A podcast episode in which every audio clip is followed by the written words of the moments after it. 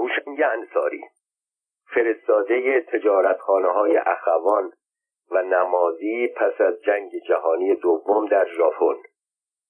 عضو محلی سفارت ایران در ژاپن. نماینده افتخاری روزنامه اطلاعات و خبرگزاری پارس در توکیو.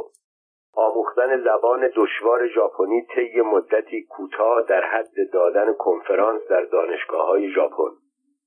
بازگشت به ایران و شروع به کار در کارخانجات بخش خصوصی و مؤسسات دولتی. رسیدن به مقام معاونت فنی وزارت اقتصاد بدون سابقه خدمات دولتی. سفیر ایران در آفریقای شرقی و غربی سفیر ایران در پاکستان و سریلانکا وزیر اطلاعات و جهانگردی سفیر ایران در آمریکا. وزیر اقتصاد وزیر اقتصاد و دارایی رئیس هیئت مدیره و مدیرعامل شرکت ملی نفت ایران مهاجر ایران در آمریکا بعد از پیروزی انقلاب. نخستین بار که نام هوشنگ انصاری را شنیدم در یکی از دوره های کوتاه مدت آزادی مطبوعات در اواخر دولت دکتر منوچهر اقبال انتخابات تابستانی و دوران دولت شریف مامی انتخابات زمستانی و اوایل حکومت دکتر علی امینی نخست وزیر سالهای 1339 تا 40 بود. در این دوره از آزادی مطبوعات ما پس از دوره محرومیت از بحثهای سیاسی بار دیگر به مسائل سیاسی پرداختند. نوشته ها همه درباره دخالت دولت ها یا افراد متنفذ در انتخابات بود و هر کسی که سرش به تنش میارزید و در کار سیاست یا روزنامه نویسی بود خود را نامزد انتخابات کرده بود و امید داشت به خاطر موقعیت محلی یا زور دولتها و یا با کمک دو حزب رسمی آن زمان یعنی ملیون و مردم به وکالت برسد در چنین ایامی که همه روزنامه نویس ها دی سیاست را هم می‌زدند و از نامزدی عدهای از داوطلبان انتخابات هواداری می‌کردند من هم که داوطلب نمایندگی نبودم مشغول هم زدن دیگ چند نفر از کاندیداهای به اصطلاح خوشنام آن زمان بودم و از ارسلان خلعتبری و آقا جعفر بهبهانی و دکتر امینی و محمد درخشش و یکی دو نفر دیگر طرفداری می‌کرد در چنین اوضاع و احوال آزاد ولی آشفته ای روزی یک مرد میانسال قد بلند و تنومند به دفتر مجله سپید و سیاه آمد. گفت من دکتر طیبی هستم. این روزها همه مجله ها را می‌خوانم و می‌بینم. همه شما فقط به مسائل سیاسی پرداخته اید وضع اقتصادی نابسامان کشور را به کلی از یاد برده اید با استفاده از این موقعیت عدهای از افراد زیرک و باهوش سیاست را به سیاست پیشه ها و تشنگان مقام گذاشتند و خود با خیال راحت مشغول چاپیدن سرمایه مملکت هستند. سوء استفاده های اقتصادی در چند سال اخیر که در آمد نفت رو به افزایش گذاشته کمک های خارجی زیاد شده و دولت با استفاده از آنها صدها میلیون تومان سرمایه برای کمک به صنایع اختصاص داده به میزان هنگفتی رسیده است. و در حالی که سیاست پیشگان و روزنامه نگاران برای وکیل شدن که کل حقوق و درآمدش از دو هزار تومان در ماه تجاوز نمی کند و می‌دانند پس از انتخاب هم حق دخالت در سیاست را نخواهند داشت به سر و کله هم می‌زنند عدهای از افراد زیرک و باهوش با استفاده از موقعیت به نام تأسیس و راهاندازی صنایع جدید میلیون میلیون از پول مملکت را با تأسیس صنایع غیر لازم و منتاج بالا می‌کشند و روزنامه نویس ها از جزئیات این ماجراها بی اطلاع هستند در حالی که در جهان امروز حرف اول را اقتصاد می‌زند. سیاست دنبال روی اقتصاد است. اگر اقتصاد سالم باشد ترقی خواهید کرد. اما اگر این وضع ادامه پیدا کند فردای ما بدتر از امروز خواهد آنگاه از میان کاغذها و اسناد و مدارکی که در داخل پوشهای در دست داشت ارقام و اعدادی خواند که در آن که برای آن زمان نجومی بود. دکتر طیبی وقتی مرا مشتاق آگاهی از این جریانات دید گفت من فقط یکی دو نمونه از کارهای این افراد را از روی اسناد و مدارک برایتان می‌خوانم. قضاوت را به عهده شما واگذار می‌کنم. تصمیم برای تعقیب کار و انتشار آن با شماست. عنوان مقدمه گفت چند سال قبل دولت 700 میلیون تومان وام با شرایط آسان برای توسعه کشاورزی اختصاص داد. می‌دانید نتیجه چه شد؟ عدهای از مالکان بانفوذ این پول را گرفتند صرف مخارج زندگی خرید خانه در شهر و یا در خارج مسافرت و تفریح دور دنیا کردند. در این میان فقط عده کمی از مالکان این پول را در راه واقعی خرج کردند و شاید ده درصد آن مبلغ انگفت هم صرف آبادی روستاها و روستاییان فلک زده نشد. حالا هم که دولت برای توسعه صنایع بودجه زیادی اختصاص داده از چند نفر که این کار هستند به کارهای صنعتی علاقه دارند و در این زمینه دارای تجربه و هدف هستند بگذریم. عدهای با اعمال نفوذ و دادن رشوه وارد معرکه شدند و تا کنون بیش از نیمی از این سرمایه را بالا کشیدند که بیش از صدها میلیون تومان است. به زودی صدها میلیون دیگر هم ما خواهد شد و این پولها خرج سفر به خارج خرید خانه و ملک در کشورهای اروپایی و آمریکایی خواهد شد. حرفها هیجان انگیز ولی هنوز دلیل قانع کننده ارائه نداده بود. من او را نمی شناختم نمی توانستم بدون دلیل و مدرک کسانی را که دارای اسم و شهرت بودند متهم به کاری کنم که عنوان حقوقی آن کلاهبرداری است. ضمنا من خود چند تن از صاحبان صنایع را می شناختم که تحصیل کرده با تجربه و به هر حال علاقمند به کارشان بودند. مبالغ هنگفتی را سرمایه شخصی در راه تأسیس کارخانه به راه انداخته بودند و به فکر توسعه کارخانه و صادر کردن محصولات خود بودند.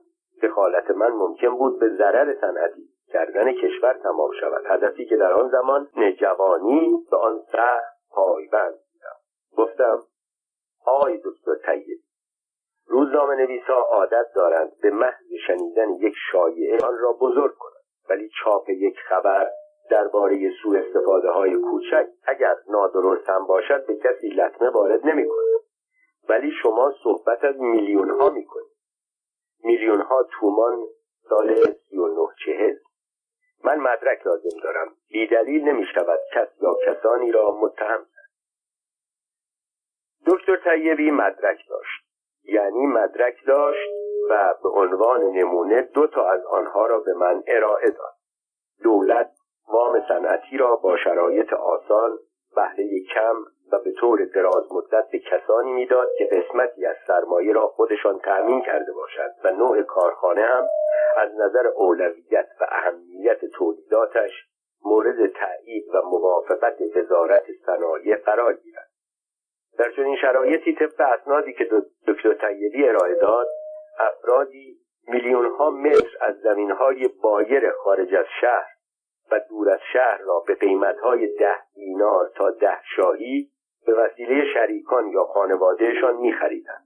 زمینهای خارج شهر در آن زمان بسیار ارزان یعنی تقریبا مفت آن وقت خودشان این زمین های متری یک شاهی صد دینار را در محضرها به متری یک تومان دو تومان به نام خودشان منتقل می‌کردند و سندهای منگوله دار می‌گرفتند. در آن زمان مالیات معامله زمین های بایر خیلی کم بود. در نتیجه زمینی که در کل ده تا پنجاه هزار تومان برایشان تمام شده بود به مبلغ یک تا ده میلیون تومان پول سنگین آن روزها به عنوان سرمایه اولیه خود منظور کرده در مقابل آن تقاضای چندین برابر وام کم بهره و دراز مدت می‌کرد. دولت هم که در آن زمان سیاستش صنعتی کردن کشور بود با اعمال نفوذ متقاضیان یا بی اعمال نفوذ آنها این پولها را با آنها پرداخت می‌کرد دکتر طیبی آنگاه برای آنکه حرف خود را ثابت کند فتوکپی چند سند منگولهدار از اراضی یک شاهی سنار زمینهای بایر اطراف تهران را که پس از چند دست گشتم قیمتی هنگفت پیدا کرده بود به من نشان داد. بعد برای آنکه فکر نکنم کار به همین جا خاتمه پیدا می کند آگهی تشکیل شرکت های صنعتی را در رشته های مختلف و ظاهرا مورد نیاز کشور که در روزنامه رسمی چاپ شده بود و صاحبان همین عراضی به عنوان شریک و سرمایه گذار اعضای هیئت مدیره و مدیر عامل معرفی شده بودند به من نشان داد. دکتر طیبی باز هم حرفهایی برای گفتن داشت. برای مثال می‌گفت کار به همینجا خاتمه پیدا نمی کند وقتی کارخانه ها با پول دولت ولی به نام صاحبان آنها به راه افتاد چون بیشتر آنها مجاور هم قرار دارند آسفالت و برق و آب و تلفن دولتی باعث می شود قیمت میلیون ها متر زمین که به مفت خریدهاند ارزش پیدا کند و آنها پس از مدتی به عنوان بینیاز بودن از زمین های زائد آنها را به قیمت خوب می فروشند.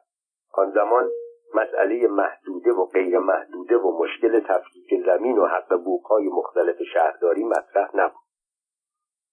می‌دانستم هر قدر از این حرفها بشنوم برخلاف شایعه شاخ در نمیآورم اما واقعا چشمم داشت از هدفه بیرون میآمد یک عده قلیل چگونه و با چه زیرکی استفاده ها می‌برند و در آینده هم خواهند برد و مردم دکتر طیبی ولکن نبود و همچنان افشاگری می‌کرد. مثلا می‌گفت این اول کار این گروه است. وقتی میخ صنایع منتاج را کوبیدند به زودی برای کسب درآمد بیشتر روشهای تازه‌ای در پیش می‌گیرند. با دفترسازی و حسابسازی به دولت اعلام می‌کنند کارخانه هایشان ضرر می‌دهد و آنها ناچارند کارخانه را تعطیل کنند. در نتیجه عده زیادی از کارگران بیکار خواهند شد. دولت ها هم که همیشه از بیکاری کارگران وحشت دارند فقط یک راه برایشان میماند دادن وام بیشتر و کمک بیشتر تا کارخانه ای که با هیچ و پوچ بنا شده سر پا بیست. او باز می‌خواست سند و مدرک نشان بدهد که تقاضا کردم دست نگه دارد. با دلی شکسته از زیرکی کسانی که چنین راههای خلافی برای موفقیت پیدا می‌کنند پرسیدم یعنی می‌خواهید بگویید صاحبان صنایع اینطوری کار می‌کنند؟ خیلی سریع جواب داد. همه نه. همانطور که در مورد وامهای کشاورزی هم عده کمی وامی را که گرفته بودند صرف مکانیزه کردن اراضی کشاورزی کردند ای از صنعتگرانی هم که به کار خود عشق میورزند اصلا از وامهای دولتی استفاده نمی کنند یا خیلی کم و فقط در صورت نیاز وام می‌گیرند. چون می‌دانند وامها گرچه سهل و ارزان است ولی با مخارج جنبی اشارش به دادن رشوه برای جلب موافقت با وام بود. گران تمام می شود و فقط به درد کسانی می خورد که اساس کارشان بر استفاده از سرمایه های بدون زحمت گذاشته شد. در ضمن شناخت این گونه کارخانه ها مشکل نیست چون بعد از چندی کسانی که به نام صنعت به سوء استفاده از نام صنعت می‌پردازند زمین های کارخانه هایشان را میفروشند و بعد از گرفتن وام های مجدد خود کارخانه را به گردن بانک ها و دولت میاندازند. من پرونده دهها کارخانه را که با این روش تأسیس شدهاند با سند و مدرک دارم. اگر حاضر شوید آنها را در مجله چاپ کنید حاضرم هر هفته پرونده یکی از آنها را در اختیارتان بگذارم. در شرایط آزادی که آن روزها در کشور پیش آمده بود افشاگری از این بهتر نمی‌شد.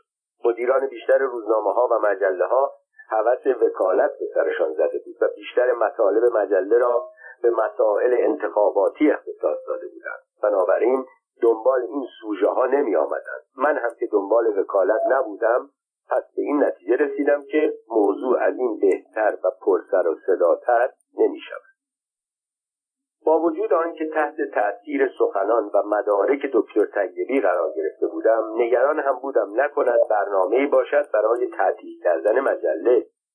رفتن به جنگ عدهای سرمایهدار بانفوذ که در مقامات بالا شرکای مخفی یا آشکار داشتند که در هر حال آماده حمایت از آنها بودند می توانست خطر آفرین باشد.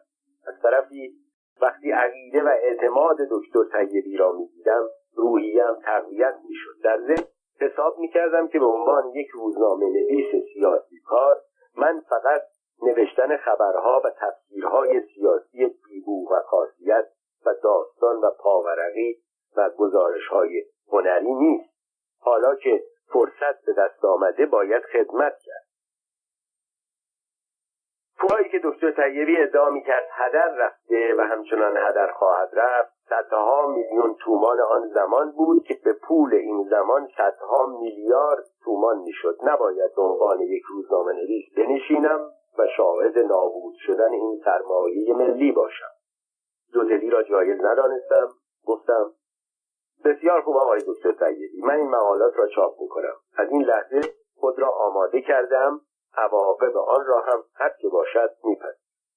دکتر سیدی که امیدوارم در قید حیات باشد و این نوشته ها را تایید کند وقتی نظر موافق مرا گرفت گفت قبل از شروع کار باید شما درباره یک موضوع هشدار بدهم.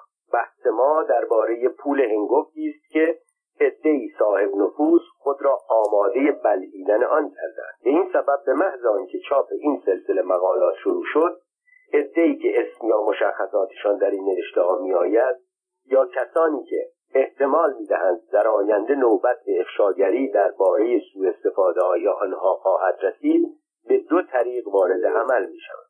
یا به تطمیع شما می‌پردازند یا تهدید.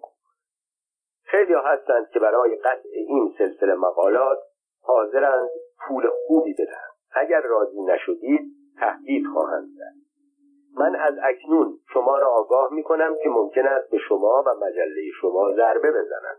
حتی برایتان پرونده هایی بسازند. خود من تا حال دچار مشکلات زیادی شدم و تهدیدها هنوز ادامه دارد. شما با وجود این آیا حاضرید خطر چاپ این مقالات را که خیلی هم طولانی است و افراد زیادی در آنها مطرح می‌شوند بدون حذف اسامی افراد و شرکتها و دست بردن به مبلغ پولهایی که سوء استفاده شده چاپ کنید یا در وسط کار مقاله ها را قطع می‌کنید هرچه باشد شما مدیر مجله. دانستم که گذشت از مسئله سانسور و دولت که در آن زمان موقتا شرش از سر ما کنده شده بود از یک چیز وحشت دارد. او حرف دل خودش را زده بود اما من هنوز چیزی نگفته بودم.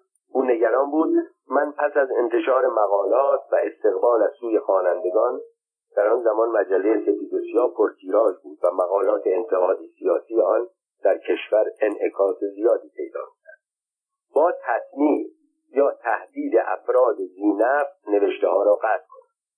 این درست وحشت و نگرانی من هم بود که در آن لحظه نسبت به او پیدا کرده بودم. میترسیدم مقالات را شروع کنم به افشای سوء استفاده های چند کارخانه دار بپردازم آن وقت آنها یا کسانی که میترسیدند در آینده درباره کارهایشان هم بنویسم به نویسنده مراجعه کنند و با تهدید یا تطمیع او را از نوشتن باز دارند آن وقت من هم از نظر موقعیت مجله زیان می‌دیدم هم متهم می شدم که به خاطر استفاده شخصی سلسله مقالات را قطع کردم.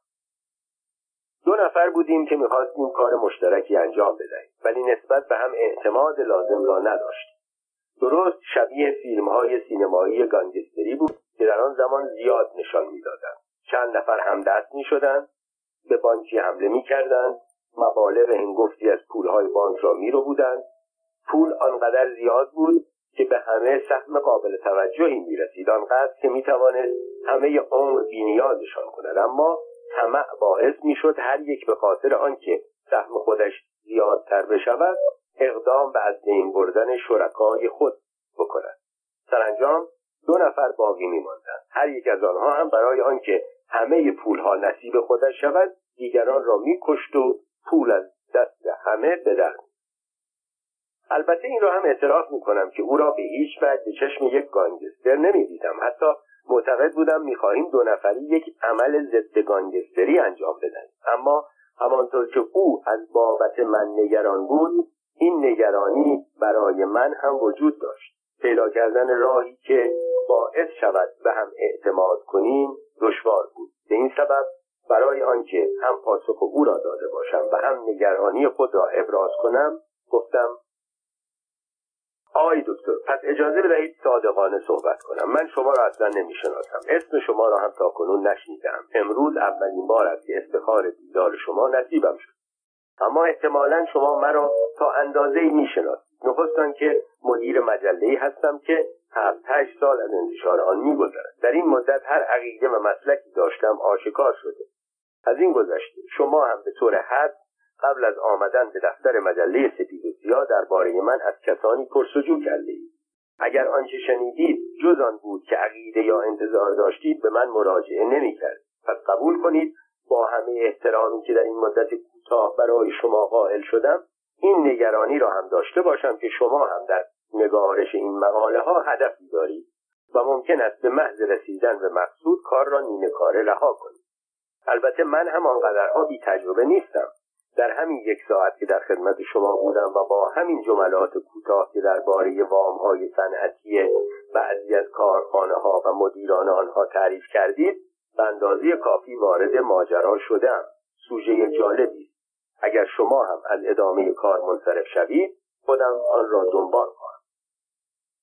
پس از گفتن این سخنان ساکت ماندم و چشم به او سخنان من به جای آنکه او را ناراحت کند خوشحال کرد.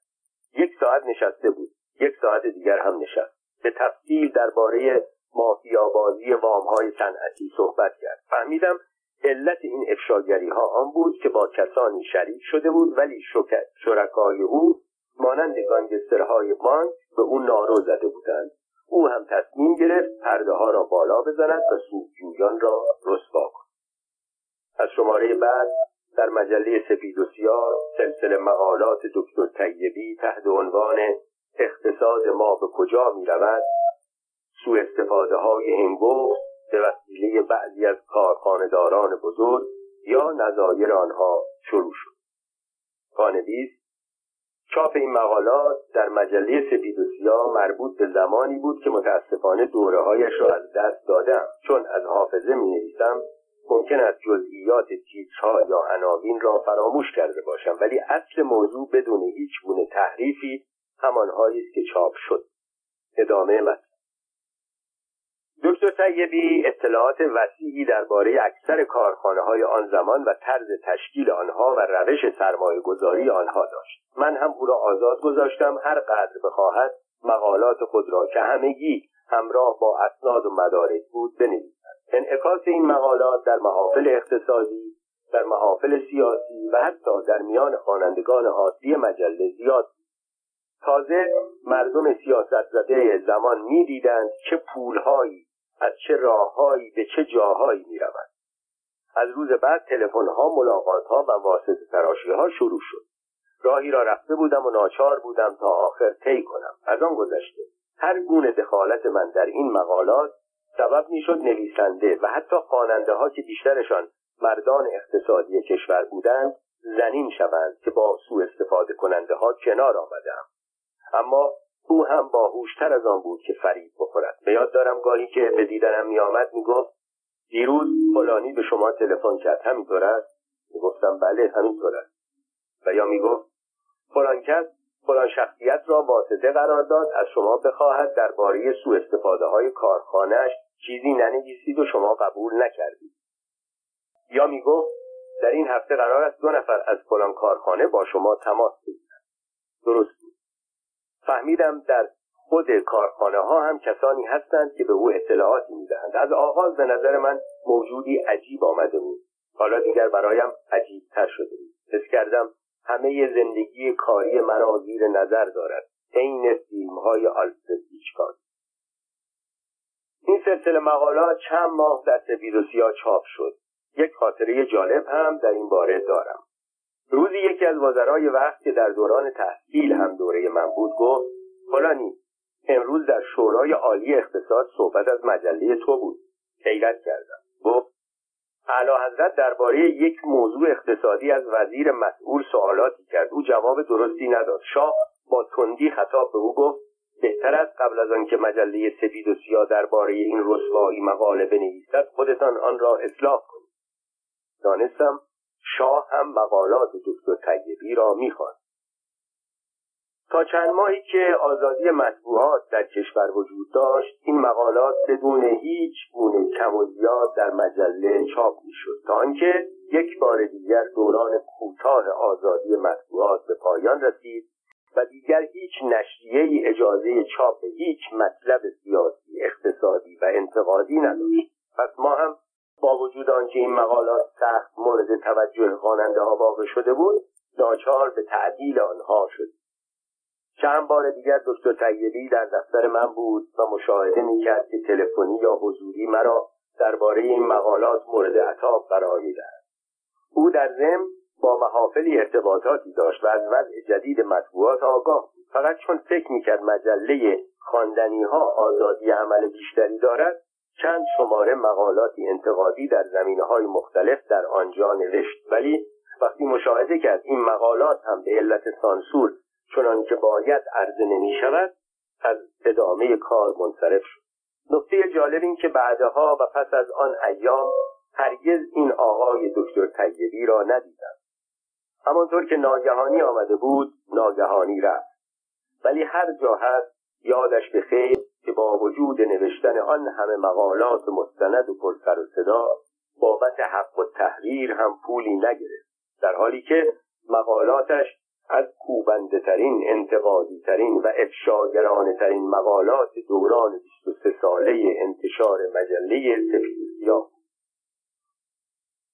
اما علت این که این مقدمه طولانی را درباره زندگی نامه هوشنگ انصاری آوردم چون از جمله مطالبی که دکتر طیبی در این مقالات نوشت افشاگری هایی درباره کارخانه فخر ایران نمازی بود که یکی از بزرگترین کارخانه های آن زمان محسوب شد و بحث درباره جوانی به نام هوشنگ انصاری که بنا به نوشته دکتر طیبی بدون سابقه در کار صنعت و یا داشتن سرمایه چندی آمده سهامی خریده اداره این کارخانه بزرگ را در دست گرفته و معاملات این گفتی با دولت می کند طبیعی من که موافقت کرده بودم او درباره سوء استفاده های صاحبان معروف صنایع بزرگ آن زمان افشاگری کند مانعی نمی‌دیدم که درباره کارهای یک جوان گمنام هم بنویسم چندی بعد یک روز در جمع دوستان مطبوعاتی مورد اعتماد همان یاران کانون مطبوعات درباره وقایع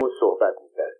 زنده یاد احمد هاشمی مدیر روزنامه اتحاد ملی که همیشه داستانهای شیرین و خبرهای پشت پرده زیادی برای گفتن داشت گفت دیروز موضوع جالب و عجیبی از یکی از دوستانم که در وزارت اقتصاد کار می‌کند شنیدم که می‌خواهم برایتان تعریف کنم. بعد چنین تعریف چندی قبل یک جوان ایرانی زیرک و باهوش که برای انجام معاملات از سوی تجارتخانه جعفر اخوان به هند و سپس ژاپن رفته بود و بعد کارهای تجارتخانه نمازی را هم در ژاپن انجام می‌داد سرانجام توانست به پیشنهاد عباس آرام سفیر ایران در ژاپن به عنوان عضو محلی سفارت استخدام شد در سفری که چندی قبل شاه به ژاپن کرد این جوان ریزه میزه با چیر دستی که در زبان ژاپنی پیدا کرده بود و با ارتباط با محافل سیاسی و اقتصادی ژاپن و با خارجیان مقیم ژاپن چنان حسن خدمتی از خود نشان داد که شاه در میان جمع کارمندان ارشد سفارت فقط متوجه فعالیت‌های او شد و آنقدر از کارهایش رضایت پیدا کرد که دستور داد او را به ایران بخواهند و از وجودش استفاده کنند. بعد از عظیمت شاه این جوان به ایران آمد و چون شاه قبلا توصیه او را کرده بود به محض ورود مشاغلی مانند عضویت شورای هواپیمایی کشور معاونت زمانت صنعتی عضویت شورای سرمایهگذاری نیابت ریاست اتاق بازرگانی و صنایع تهران را به او واگذار کردند. او ضمن این کارها به فعالیت در کارخانه خصوصی فخر ایران هم پرداخت و به تدریج یکی از شرکای با نفوذ آن کارخانه بزرگ شد. یک روز شاه این جوان کوتاهقد را در یکی از مراسم دید. او را به خاطر آورد و درباره وضع کارش سوال کرد. چون دید شغل اداری مهمی ندارد به وزیر اقتصاد گفت در وزارتخانهاش به او پست مدیر کلی بدهد. وزیر تعظیمی کرد و گفت فورا اقدام خواهد شد. اما روز بعد که شرفیاب شد به عرض رساند درباره شغل آن جوان به مشکلاتی برخورده است.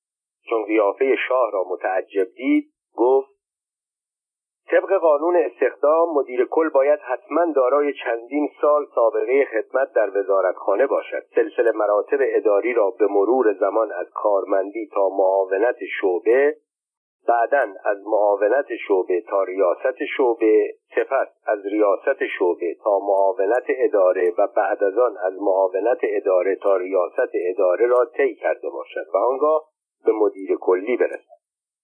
ولی او هیچ یک از این مدارج را طی نکرده و در وزارت اقتصاد هم سابقه خدمت رسمی ندارد تا بتوان او را مدیر کل کرد. شاه کمی ناراحت شد. گفت پس در این صورت هیچ کاری نمی شود برایش انجام داد.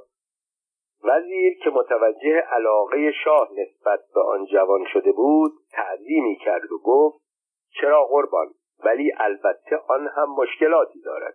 شاه پرسید مشکلش چیست؟ وزیر گفت در حالی که شغل مدیر کلی دارای شرایط و ضوابطی است برای رسیدن به معاونت وزارتخانه و مقام وزارت قانون هیچ شرطی قائل نشده. تصمیم با ذات مبارک. شاه لحظه ای فکر کرد و گفت برای وزارت او جوان است. او را به عنوان معاون وزارتخانه به ما معرفی کنید. هاشمی وقتی این ماجرا را تعریف کرد صدای خنده همگی بلند شد. به نظر روزنامه نویسان خندهدار بود. کسی که شرایط لازم برای احراز پست مدیر کلی را ندارد یک باره قدمی بالاتر برمیدارد و معاون وزارتخانه می شود از احمد هاشمی پرسیدم اسمش چیست؟ گفت هوشنگ انصاری. دانستم همان دوست خودمان است که نامش در مقالات انتقادی دکتر طیبی آمده. البته آن روز ما چند روزنامه نگار که محرم اسرار هم بودیم و از افشای این نوع خبرها به یکدیگر باک نداشتیم از شنیدن این ماجرا خیلی خندیدیم و درباره شرایط ترقی افراد شوخی ها کردیم. اما یک سال بعد نوبت به هوشنگ انصاری رسید که به همه ما بخند. و چنین بود آن حکایت. روز 21 تیر ماه 1345 خورشیدی قبل از آن که رادیو تلویزیون این خبر را به اطلاع مردم برساند ما روزنامه نویسا از آن مطلع شدیم و وقتی به هم رسیدیم این سخنان بین ما رد و بدل شد. میدانی سلشگر پاکروان از وزارت اطلاعات و جهانگردی رفته هوشنگ انصاری وزیر اطلاعات شده. هوشنگ انصاری همان که تا سه چهار سال قبل کارمند تجارتخانه اخوان و نمازی در ژاپن بود بله. و بعد در تهران چند شغل کوچک به او دادند و سرانجام هم با آن وضع غیر منتظره معاون وزارت اقتصاد شد. همان جوان سی و هفت هشت ساله قد کوتاه که قبل از این شغل مهم در کارخانه فخر ایران کار می‌کرد بله ولی به قول معروف فلفل نبین چه ریزه میگن خیلی باهوشه. طی مدتی کمتر از دو سال اقامت در ژاپن زبان مشکل ژاپنی را چنان خوب یاد گرفت که می‌توانست در کنفرانس های دانشگاهی سخنرانی کند. او علاوه بر اینها زبانهای انگلیسی، فرانسه، اردو و هندی را هم می‌داند. مثل آنکه پس از رسیدن به معاونت فنی وزارت اقتصاد مدتی قیبک زده بود. کجا بود؟ مدتی سفیر فوقالعاده ایران در آفریقای شرقی و آفریقای غربی شده بود. چه گفتی؟ سفیر فوقالعاده ایران در آفریقای شرقی و آفریقای غربی این دیگر چه شکل جدیدی از سفارت است؟ لابد رفته بود تمرین سفارت در قاره های دیگر بکند چون بعدا به عنوان سفیر ایران در پاکستان و سریلانکا مدتی هم به آنجا رفت.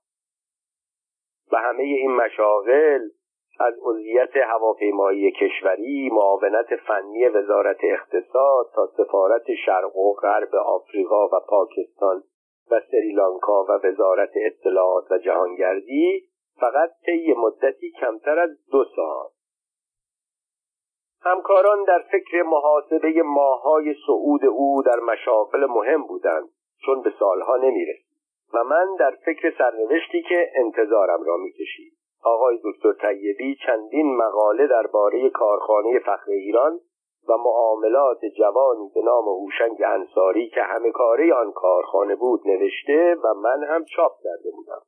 از آقای دکتر طیبی مدتی بود خبری نداشتم ولی حالا من مانده بودم و این آقای ریزه میزه و باهوش که حتما اسم مرا و مجله مرا به یاد داشت و حالا که وزیر شده بود با یک تلفن می‌توانست به تلافی آن نوشته ها مجله سپید و سیاه را تعطیل کند. در دوران روزنامه نویسی ما رسم بود وقتی کسی وزیر تبلیغات و اطلاعات می‌شد پانویس این وزارتخانه چندین بار اسم عوض کرد ولی هرچه بود بر مطبوعات و رادیو تلویزیون ریاست داشت.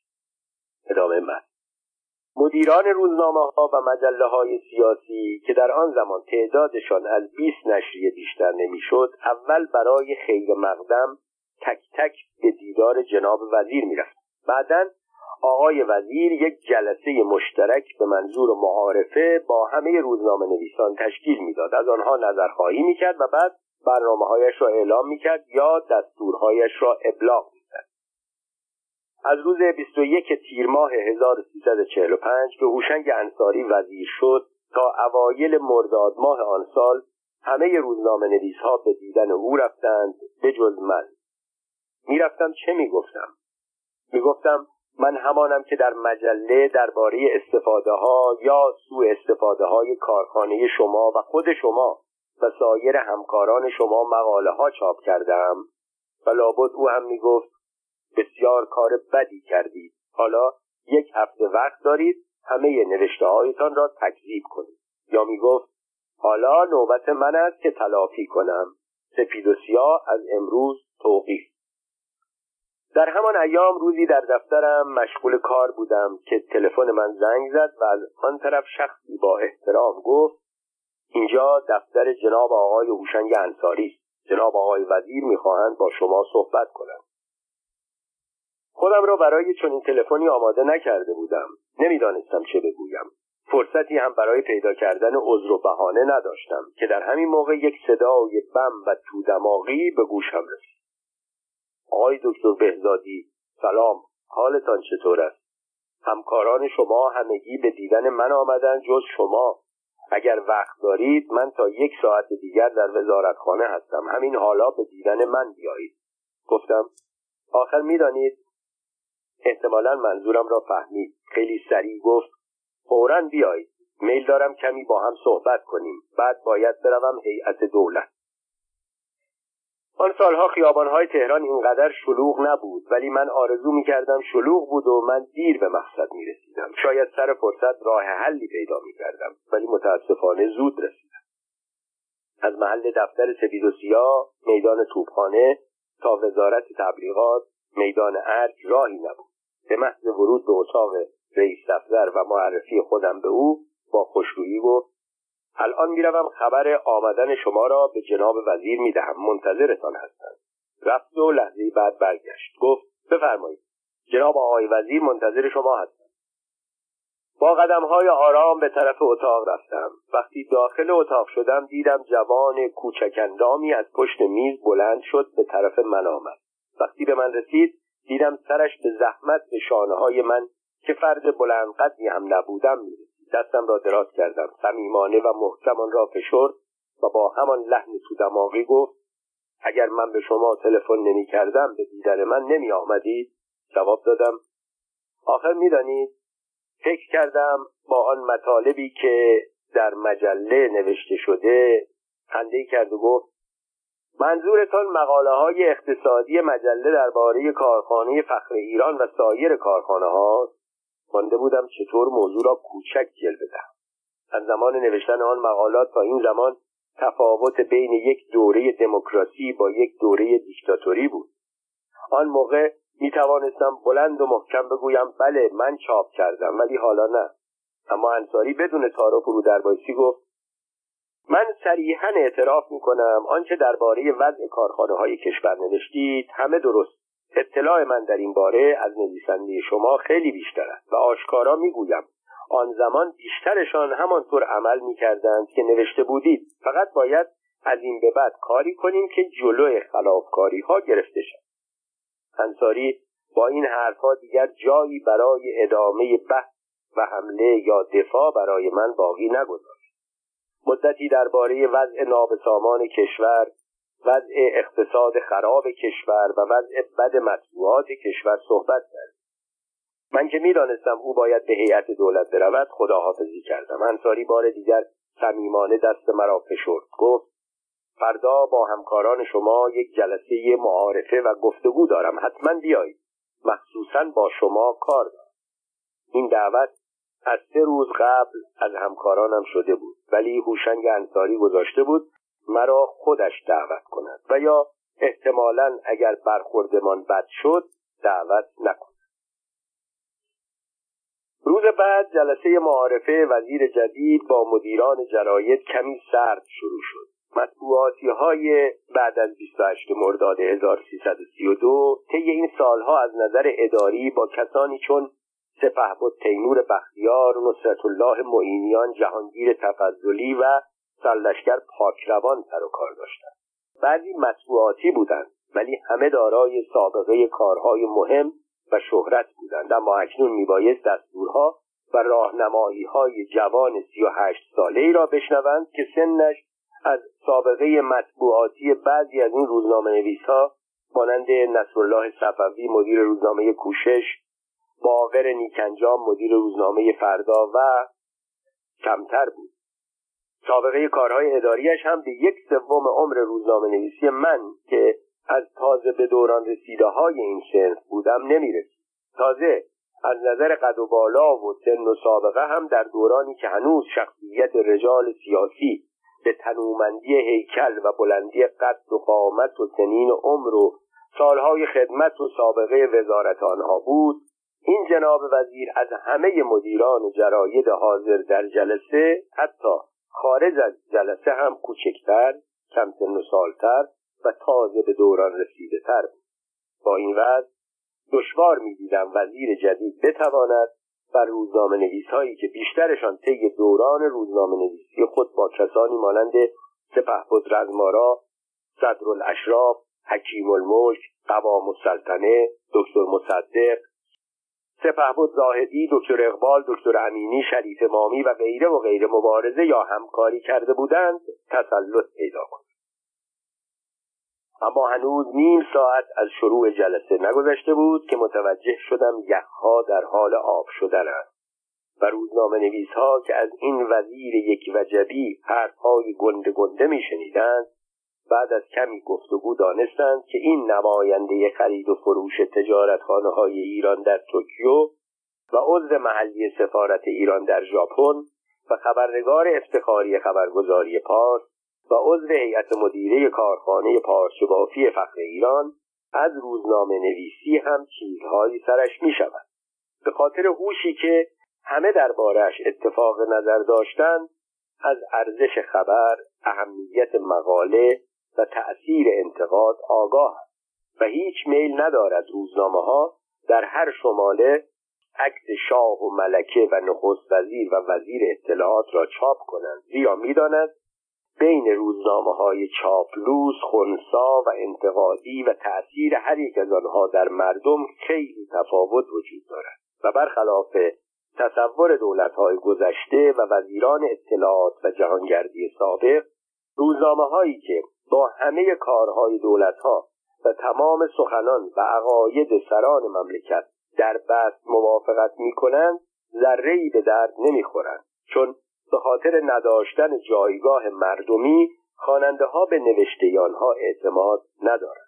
در نتیجه در لحظات حساس و سرنوشت ساز حمایت آنها از دولت و رژیم مؤثر واقع نمی شود ضمنا فهمیدیم او برخلاف وزیران سابق که همش از روزنامه ها و مجلات شکایت داشتند که کم تملق می‌گویند و به سبب آنکه انتقاد می‌کنیم ما را تهدید می‌کردند انصاری برنامه هایی برای مطبوعات دارد.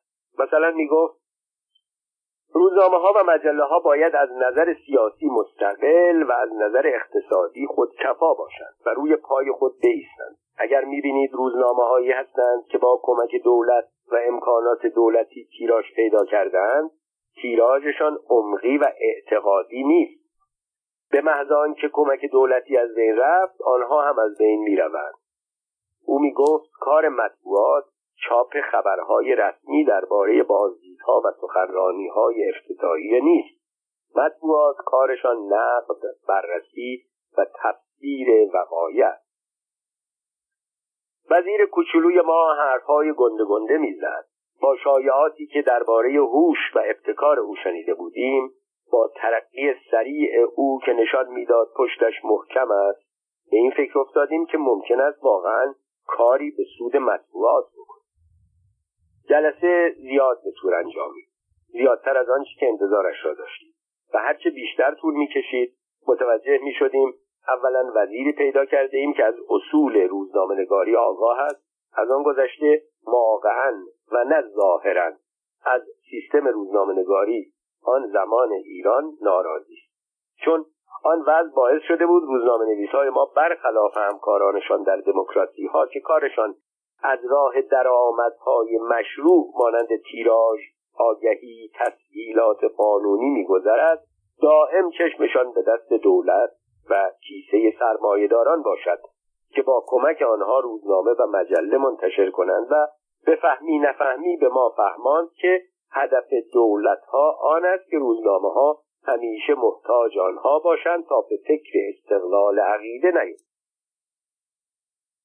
روزنامه نویس ها هم که نظر وزیر را موافق دیدند هر یک به نوعی به درد دل از گذشته یا راهنمایی برای آینده می پرداختند از جمله می گفتند هر چندگاه که در کشور ما مطبوعات آزاد می شوند سو استفاده کننده ها از ترس افشاگری ها حساب کار خود را می کنند ولی وقتی دوباره سانسور برقرار شد وضع گذشته تکرار می شود به طوری که دولت ناچار می شود برای ساکت کردن مردم برنامه های مبارزه با فساد قانون از کجا آورده ای و بند جیم و ثروت های باد آورده را پیاده کند. آن روز من تمام مدت نشسته بودم و به حرف دو طرف گوش می دادم سخنها همه شیرین و امیدوار کننده و باب طبع من بود. بنابراین تکرار آنها را خودنمایی می‌دانستم. در این موقع هوشنگ انصاری رو به من کرد. گفت آی بهزادی شما چرا ساکتی؟ شما هم حرفی بزنید ما روز قبل حرفهایمان را زده بودیم. منتظر نبودم آقای وزیر از من سوال بکنند گفتم دوستان همگی نظرات خودشان را گفتند که نظر من هم همین در ضمن شما هم وعده های شیرین می دهید که امیدوارم مانند امیدواری های وزیران دیگر برای دلخوشی ما نباشد. فقط در این مدت که بحث می کردید فکر کردم اگر این برنامه ها روزی عملی شود من هم خواهم توانست قروز مجله سپید و سیاه را بدهم و دیگر گرفتار فشار طلبکاران و رفتن از این بانک به آن بانک نشوم و این ساعات را به کار مجلم برسم. ناگهان هوشنگ انصاری قیافه عصبانی به خود گرفت. با لحن تند ولی محبت آمیزی که هنوز در گوشم است گفت به روزنامه نویسان ما این است که بلند نظر نیستند. مدیر یکی از بزرگترین مجله های ایران تنها آرزویش آن است که قرضهایش را بپردازد. اما من در این سمت کاری می کنم که مجله سپید و سیاه به عنوان دفتر کار یک ساختمان ده طبقه شخصی داشته باشد. همینطور سایر آقایان باید به تشکیلات خودتان وسعت بدهید. در آن زمان که در هر کوچه پس کوچی تهران این همه سیخ آهنی و ساختمان سیمانی به عنوان برج وجود نداشت یک ساختمان ده طبقه بسیار مهم بود. به این حرفهای وزیر پاسخی ندادم. در حقیقت حرفهای وزیر پاسخی نداشت. او می‌گفت تصمیم دارد به وضع نابسامان مطبوعات ایران سامان ببخشد و آنها را مستقل و خودکفا کند. پس چه بهتر از این؟ با اقدامات او مشکلات مطبوعات ما می توانست به طور بنیادی حل شود.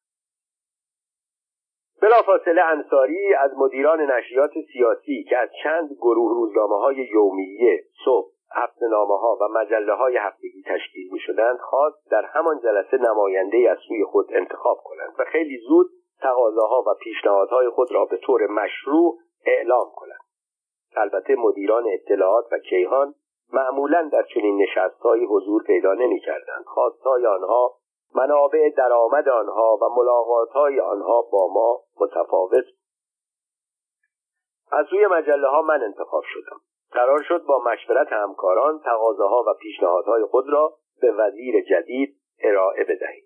جلسات گروه های مطبوعاتی با خودمان و نشست های ما با جناب وزیر کاربر و کارساز که وقتی پشت میز وزارت نشست فقط دو وجب از جستش پیدا بود به طور مرتب ادامه یافت. از سوی ما کشیدن نقشه برای تطبیق وضع مطبوعات با کشورهای دموکراسی بود.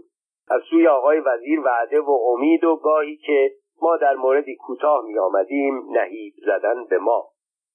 کوتاه نظری را کنار بگذارید. مگر روزنامه نویس ها و روزنامه ها و مجله های اروپایی و آمریکایی از کارخانهدارها و شرکت های تجاری و صنعتی آنجا کوچکتر و کم اهمیتتر هستند که شما به این تیراژ های کم دفاتر چند اتاقه و چند نفر کارمند نویسنده و مترجم اکتفا می کنید در همه کشورهای غربی مؤسسات اقتصادی و سازمانهای سیاسی منت مطبوعات را می‌کشند. اینجا شما هستید که ناچار شده اید برای یک صفحه آگهی دولتی یا ملی مجیز آنها را ببینید. اگر قرار است من مشکل کار مطبوعات را حل کنم این کار را به طور اساسی و بنیادی می کنم تا بعدها کسی نتواند به سبب دشمنی با مطبوعات یا تحت فشار قرار دادن مطبوعات آنها را تغییر بدهد. آخرین جلسه مدیران جراید با آقای هوشنگ انصاری وزیر اطلاعات و جهانگردی دهم اردیبهشت ماه 1346 بود. او قول داد حد اکثر تا سه چهار هفته دیگر همه پیشنهادهای ما را به تصویب برساند و وارد مرحله عمل کند روز هفدهم اردیبهشت 1346 رادیو اعلام کرد. آقای هوشنگ انصاری وزیر اطلاعات و جهانگردی به عنوان سفیر ایران در آمریکا معین شده و به زودی عازم آن کشور خواهد شد. دو روز بعد در روز 19 اردیبهشت 1146 اعلام شد آقای امیر عباس و نخست وزیر آقای جواد منصور را به عنوان وزیر اطلاعات و جهانگردی حضور ملوکانه معرفی کرد. به این ترتیب وزیری که می‌خواست در آن رژیم به کار مطبوعات سر و سامان ببخشد فقط ده ماه در این وزارتخانه ما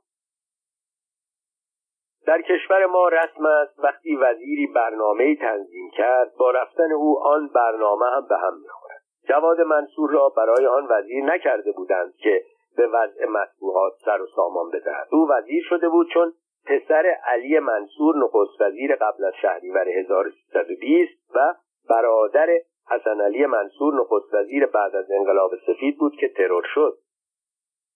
ادعا نمی کنم جواد منصور دشمن مطبوعات او هیچ دشمنی با مطبوعات نداشت. درستتر بگویم. اصلا مطبوعات را نمی شناخت مطبوعاتی ها را هم نمی شناخت با اصول پذیرفته شده ژورنالیزم نه فقط در رژیم های آزاد بلکه در حتی دیکتاتوری ها هم آشنا نبود. او وزیر اطلاعات شده بود به خاطر آنکه برادر حسن علی منصور بود. همانطور که شاه سلطان حسین صفوی پادشاه شد برای آنکه پسر شاه سلیمان صفوی بود.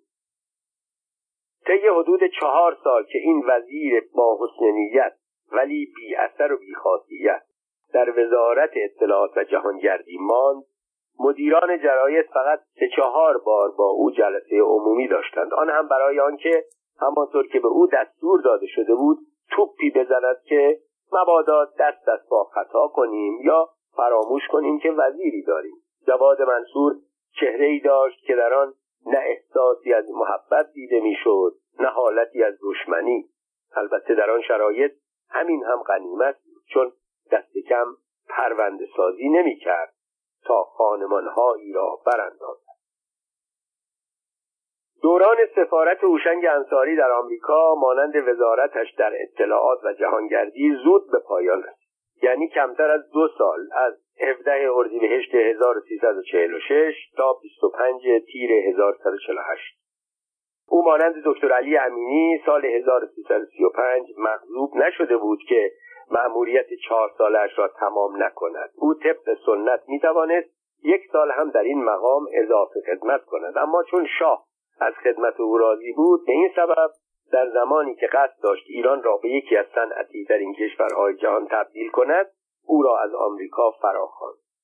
انصاری در تاریخ 28 تیر 1148 در کابینه جدید هویدا به عنوان وزیر امور اقتصادی، صنایع و بازرگانی معرفی شد و در اردیبهشت 1153 در ترمیم کابینه هویدا به عنوان وزیر امور اقتصاد و دارایی وزیر دو وزارتخانه مهم که به خاطر او ادغام کرده بودند شد. او که فرصت نکرده بود برنامه رونق کار مطبوعات ایران را در وزارت اطلاعات و جهانگردی پیاده کند مأموریت یافت وسایل پیشرفت صنایع ایران را فراهم کند.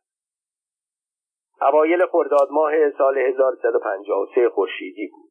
مطبوعات مستقل دوران بسیار بدی را میگذرند روزنامه ها و مجله هایی که زمانی به خاطر انتقاد از نابسامانی ها و فساد اداری تیراژ و محبوبیت داشتند یا توقیف شدند؟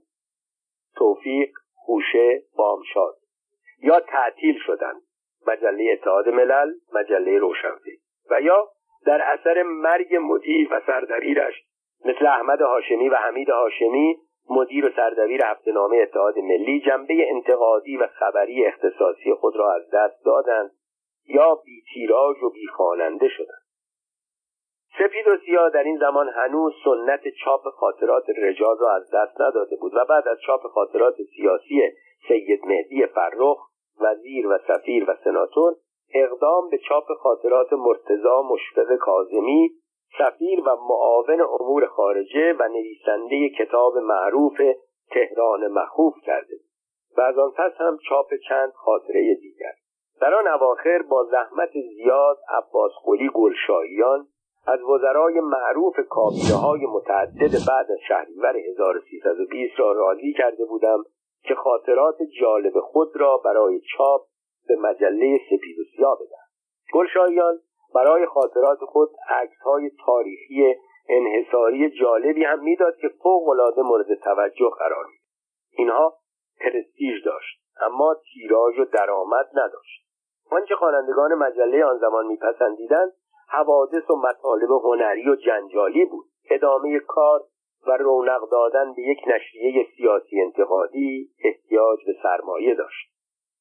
در این زمان روزی به یاد گفتگویی که در اجتماع روزنامه نویسان بین ما و هوشنگ انصاری رد و بدل شده بود افتادم که شرحش قبلا گذشت. هوشنگ انصاری که برنامه برای مطبوعات داشت یک سال هم در آن سمت نماند و رفت ولی اکنون صاحب شغلی مهمتر شده بود.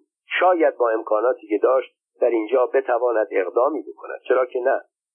من به یادش خواهم آورد که می‌خواست کاری کند که برای مجله ساختمان ده طبقه بسازم. نشد. سهل است. حالا داریم کم کم به زیرزمین نقل مکان می‌کنیم.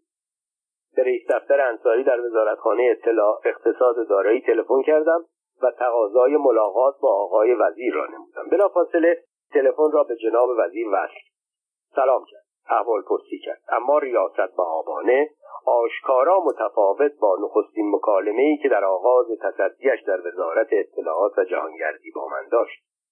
آن زمان خیلی ها هنوز او را قبول نداشتند یکی خود من. اکنون بعد از چند بار وزارت و سفارت برای خودش رجلی شده بود. همه او را قبول داشتند از جمله خود من. آن موقع تو دماغی حرف می‌زد اما این بار تو دماغی حرف زدنش بیشتر شده بود. بفهمی نفهمی. قصدم را از تلفن پرسید. منظورم را برای ملاقات گفتم. لطف کرد. وقتی برای صبح روز بعد تعیین کرد. با آنکه لحن شدید تو دماغی حرف زدنش نشانه آن بود که می‌داند در چه مقام و موقعی قرار دارد اما وقت زودی که برای ملاقات تعیین کرد نشان می‌داد که هنوز برای مطبوعاتی ها ارزش قائل است. روز بعد چند دقیقه قبل از وقت مقرر در اتاق رئیس دفترش بودم. ساختمان وزارت اقتصاد مجللتر خلوتتر و بیسر و صداتر از ساختمان کهنه و قدیمی وزارت اطلاعات و جهانگردی بود. در اتاق انتظار جناب وزیر چند نفر قبل از من منتظر ملاقات نشسته بودند. همه از صاحبان صنایع آن هم از کل گنده هایشان بودند. پیش خود گفتم آقای وزیر اول اینها را میپذیرند بعد نوبت به من خواهد رسید.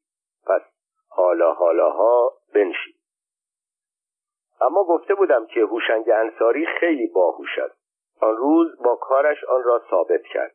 درست سر ساعت معین زنگ تلفن رئیس دفتر به صدا درآمد. گوشی را برداشت رو به من کرد. و گفت بفرمایید جناب آقای وزیر منتظر شما هستند وارد اتاقش شدم. وسعت اتاق جناب وزیر در این وزارتخانه چند برابر وسعت اتاق جناب وزیر در آن وزارتخانه بود. اتاق نیمه تاریک بود ولی معلوم می‌شد با سلیقه تزئین شده است. هوشنگ انصاری در انتظار من در بالای اتاق پشت میز وزارت ایستاده بود. فقط یک سوم بدنش از پشت میز دیده می‌شد.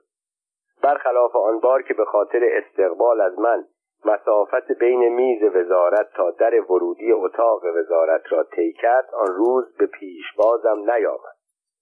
احتمالا فکر می‌کرد پیاده روی برای سلامت من مفید است.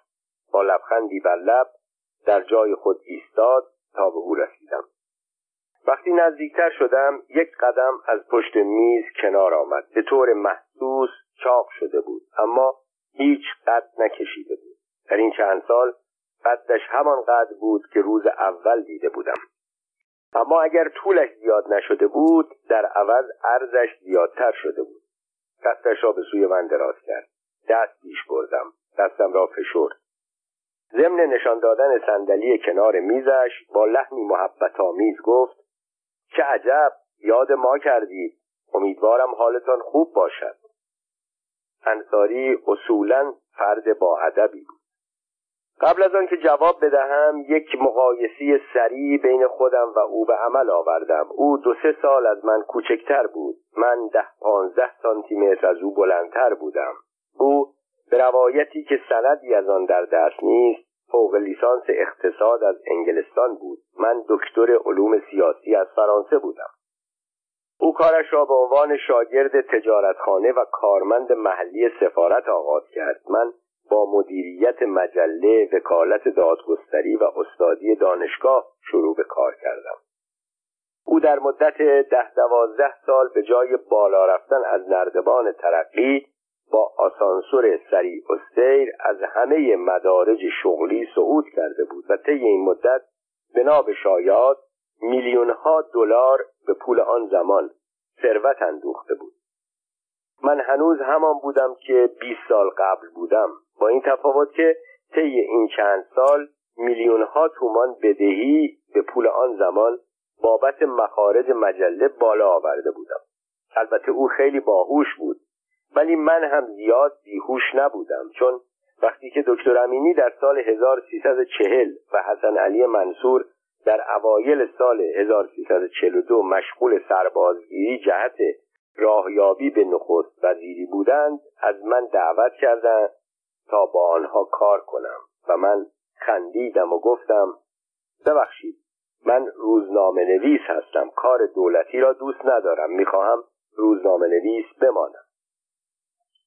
البته مردان اقتصادی در همه جای دنیا به ویژه در آمریکا که انصاری همیشه از آنجا مثال میآورد ثروتمند بودند. ولی روزنامه نویس ها به ویژه مدیران روزنامه ها و مجلات ملی مردمی هم بی پول نبودند. تشکیلات وسیع و درآمد زیاد داشتند. در این موقع تنها فکری که به خاطرم رسید این بود که هوشنگ انصاری یاد گرفته بود خوب تو دماغی حرف بزند. عین شازده های قاجار در زمان حکومتشان. اما من هرچه تلاش می کردم موفق نمی شدم تو دماغی حرف بزنم. بعدها او باز ترقی کرد و جانشین دکتر منوچهر اقبال مدیر عامل و رئیس هیئت مدیره شرکت ملی نفت ایران یکی از پنج شرکت نفتی بزرگ جهان شد. و من پس از توقیف و تعطیل مجله از همان جای نردبان هم که ایستاده بودم چند تله پایینتر افتادم. تازه پس از مدتها فکر و استفاده از تجربه های ایام گذشته فهمیدم چرا او او شد و من من ماندم. روی صندلی نشستم. می‌خواستم در پاسخ جمله چه عجب یاد ما کردید و جمله مناسب و مؤثر پیدا کنم چیزی به ذهنم نرسید. می‌خواستم در جوابش چیزی هرچه باشد بگویم که تلفن زنگ زد.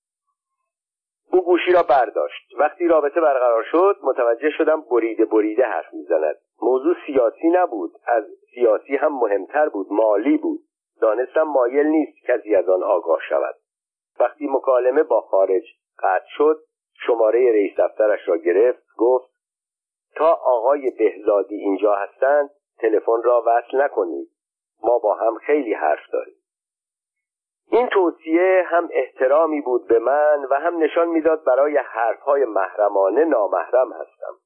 خیلی با محبت از حالم و از کارم پرسید. می‌دانستم که می‌داند ولی می‌خواست از دهان خودم بشنود. طبیعی است من هم طبق سنت آن سالها یک بار دیگر شروع به زنجموره کردم که دولت دیگر نیازی به روزنامه های به اصطلاح مستقل ندارد. نه انتقادهایمان را میپسندد و نه از تملقهای بی آب و رنگ ما که در برابر چاپلوسی های پر آب و تاب بعضی از همکاران جلوه و جلایی ندارد راضی سرانجام گفتم وضع روزنامه نویسی از آن زمان که شما به وزارت اطلاعات و جهانگردی آمده بودید به مراتب بدتر شده. با تعجبی که می‌دانستم بیشتر تجاهل العارف است گفت عجیب است.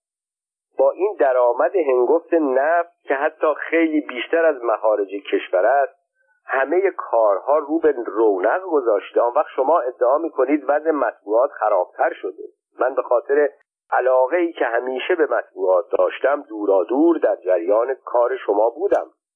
از چند تن از همکارانتان هم سخنانی نظیر این شنیدم. اگر می توانستیم برنامه هایی را که به اتفاق برای مطبوعات تنظیم کرده بودیم پیاده کنیم حتما وضع همه خوب شده بود. و اکنون مطبوعاتی آبرومند و مورد اعتماد مردم داشتیم. بعد با همان لحن تو دماغی گفت چطور به فکر کار شما نیستند؟ بالاخره مملکت مطبوعات لازم دارد. آن هم مطبوعات سنگین مستقل و معتبر که دنیای خارج روی آن حساب کند. گفتم من از بانک های دولتی تقاضا کردم به خاطر یک امر فرهنگی وامی دراز مدت با بهره ترجیحی به من بدهند تا بهره هنگفتی که اکنون می‌دهم و از میزان وام هایم کم نمی شود بلکه بر تعداد آن میافزاید اصل و فرع قرضهایم را بدهم تا تمام شود. این کار را با خیلی ها کردند ولی در مورد من همهش وعده به امروز و فردا می‌دهند به این سبب وقتی از دولت و بانک های دولتی ناامید شدم فکر کردم با آن سوابق کار و برنامه هایی که در گذشته برای نشریات داشتیم به شما مراجعه کنم انصاری روی خوش نشان داد گفت آیا در این باره فکری کرده اید؟ آیا من می توانم کاری برای شما بکنم؟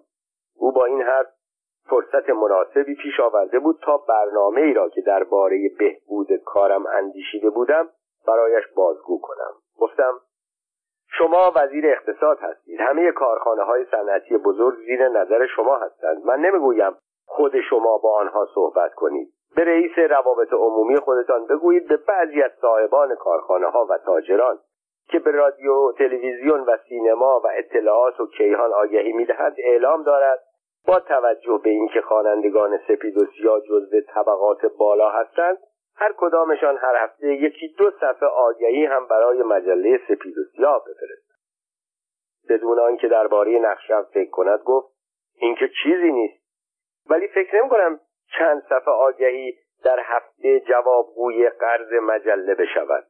آنگاه گفت آیا فکر می‌کنید من در این مقام می‌توانم کاری برای شما بکنم؟ او بهتر می‌دانست که آیا می‌تواند کاری برای من بکند یا نه. اما چون از من سوال کرده بود به فکر افتادم پیشنهادی بکنم. به یاد آوردم چندی قبل سلیمان انوشیروانی مدیر روزنامه سحر وکیل دادگستری و نماینده مجلس گفته بود دولت همیشه پرونده های بزرگی دارد که باید به داوری واگذار کند. چون حق داوری این پرونده ها زیاد است خیلی از افراد داوطلب آن هستند. ولی دولت این پرونده ها را فقط به افراد خاص می‌دهد. آن روز که یکی از وزیران بانفوذ می‌پرسید چه کاری می‌تواند برای من بکند گفتم آی انصاری حتما می‌دانید من وکیل دادگستری هم هستم. گفت نمی‌دانستم اما جواب دادم برای آنکه خیلی کم کار وکالت می کنم اما می‌دانم که در حیطه کار دولت اصطلاحی هست به نام حکمیت یا داوری. وقتی شخص یا مؤسسه ای در مورد کار مهمی با دولت اختلاف پیدا می کند برای آنکه چند سال وقتشان در دادگستری تلف نشود و زود به نتیجه برسند هر یک داوری تعیین می کنند این را هم باید یادآوری کنم. که داور لازم بود حتما وکیل دادگستری باشد. اینها به اتفاق هم به رسیدگی پرونده می‌پردازند. رأی آنها در صورت توافق لازم الاجراست دولت از این پرونده ها زیاد دارد. احتمالا در وزارتخانه شما با این همه تاجر و صاحب صنعت و در وزارت دارایی با این همه پرونده بزرگ موفقه اختلافاتی برای مراجعه به داور وجود دارد. کافی است دستور بدهید یکی از این پرونده ها را برای داوری به من بدهند ناگهان حرفم را قطع کرد. با صدایی که در اثر بلندی دیگر حتی تو دماغی هم نبود گفت بهزادی میدانی چه پیشنهادی به من می‌کنی؟ نمی‌دانستم. یعنی جز آنچه که گفتم و قصدم بود و هر فارسی زبانی آن را درک می‌کرد چیز دیگری به فکرم نرسیده بود. گفت هیچ میدانی که این کار لابی است؟ آن وقت تو به من پیشنهاد لابی می‌کنی؟ پیشنهاد لابی می‌کنی؟ لابی لابی لابی. البته او فقط یک بار آن جمله و این کلمه را بر زبان آورد اما لحن کلامش چنان بود که کلمه لابی چندین بار در مغز من انعکاس پیدا کرد. مانند صدایی که در کوهستان از دوردست ها به سوی من می آمد بهزادی هیچ میدانی این لابی است؟ آن وقت تو به من پیشنهاد لابی می کنی کلمه به گوشم آشنا بود اما هر چه فکر کردم به معنای توهینآمیز آن پی نبردم. مانند شیخ حسین مزیانی طلبه جوان داستان زیبا اثر محمد حجازی آنجا که به علت محو شدن به چهره یک زن زیبای چادری با آرنج شیشه جعب آینه را می شکند صاحب مغازه به او می‌گوید مردی که لاسی چه کار داری می‌کنی؟ لاس زدن پول لازم دارد. آن جوان که معنی کلمه لاسی را نمی‌دانست به فکر افتاد آن را صرف کند تا شاید کلمه آشنایی پیدا کند. در نتیجه مرتب در ذهن خود می گفت لسا یلسی لسوا. من هم مانند آن روستازاده کلمه لابی را صرف کردم شاید معنایی از آن پیدا کنم. لابی لابا لابوا لابت لابتا لابلن لابیت لابیت بما لابیت بم دیگر یادم نیست چه کلمه هایی را صرف کردم ولی هر چه کوشیدم معنایش را پیدا نکردم. فقط یک چیز به ذهنم رسید. آن وقتا که با روزنامه نویسا به کشورهای خارجی دعوت می شدیم اغلب می شنیدیم می گفتند ساعت نه صبح قرار ما در لابی هتل یعنی سالن نشیمن بزرگ هتل ها را به انگلیسی لابی می گویند ولی این کلمه چیز توهینآمیزی نبود که باعث شود رنگ و روی آقای انصاری برافروخته شود. اما هوشنگ انصاری که مانند داستان زیبا و طلبه روستایی از قیافه مبهوت من به خرفتیم در این زمینه پی برده بود مرا روشن کرد. گفت حتما میدانی که هتل های بزرگ به غیر از بار و رستوران سالن های بزرگی دارند که مسافران هتل برای گذراندن وقت و یا در انتظار دوستان و آشنایان در آنجا می نشینند یا با هم گفتگو می کنند این را که می اما اکنون اغلب کارچاخکنها که قصد بند و بست با مقامات را دارند از این محل برای انجام برنامه خود استفاده می کنند به این جهت این نوع معاملات به لابی معروف شده. است دیدم اگر کمی پافشاری کنم یا به توجیه منظورم بپردازم که قصد از گرفتن داوری آن نیست که حق حسابی هم به او بپردازم چون با امکانات و نفوذی که به دست آورده برای گرفتن سهم یا سهام یا اسهام احتیاجی به فرد بی دست و پای چون من ندارد گفتم چون شما از من پرسیدید راهی برای حل مشکل پیدا کنم یک راه را که همین لحظه به فکرم رسید گفتم. خیلی عذر می‌خواهم که پیشنهاد ناشایستی کردم و باعث ناراحتی شما شدم. پس از آن نگاهی به ساعتم کردم. بیش از نیم ساعت می‌شد نزد جناب وزیر نشسته بودم. حتما در اتاق انتظار که انگام ورود من چند تن از تجار و صاحبان صنایع نشسته بودند حالا بدون شک عده آنها به چندین نفر رسیده بود. همه سرمایدار و چاق و چله. ضمنا در تمام مدت که تلفن جناب وزیر قطع بود حتما عدهای از کمیسیونرهای ملی و بین المللی انتظار آزاد شدن خط را میکشیدند تا پیشنهادهای چندین میلیون دلاری خود را بدهند. چون دیگر حرفی بین ما نبود از جا بلند شدم و گفتم از اینکه مدتی از وقت گرانبهایتان را که واقعا هم گرانبها بود. به من اختصاص دادید تشکر می کنم و با او به عنوان خداحافظی دست بی احساسی دادم و از اتاق خارج شدم. در اتاق رئیس دفتر صاحبان نیمی از ثروت کشور را در انتظار انصاری دیدم. کسانی که حاضر بودند در مقابل یک اشاره مثبت چشمها و ابروان او و یا حرفهای تو دماغی او میلیونها تومان ببخشید. میلیونها دلار نثارش کنند در اینجا می‌خواهم برخلاف سنت خاطر نویسی کمی به جلو پرواز کنم. از سال 1353 به سال 1355 بروم. یک روز که در سازمان تدارکات ارتش اتکا به دیدن سلشگر علی اکبر زرقام رفته بودم او را سخت عصبانی دیدم. علت را پرسیدم. با همان صدایی گرفته ولی خشمالود گفت سپه بود عیادی فلان فلان شده چند پخش آبدار.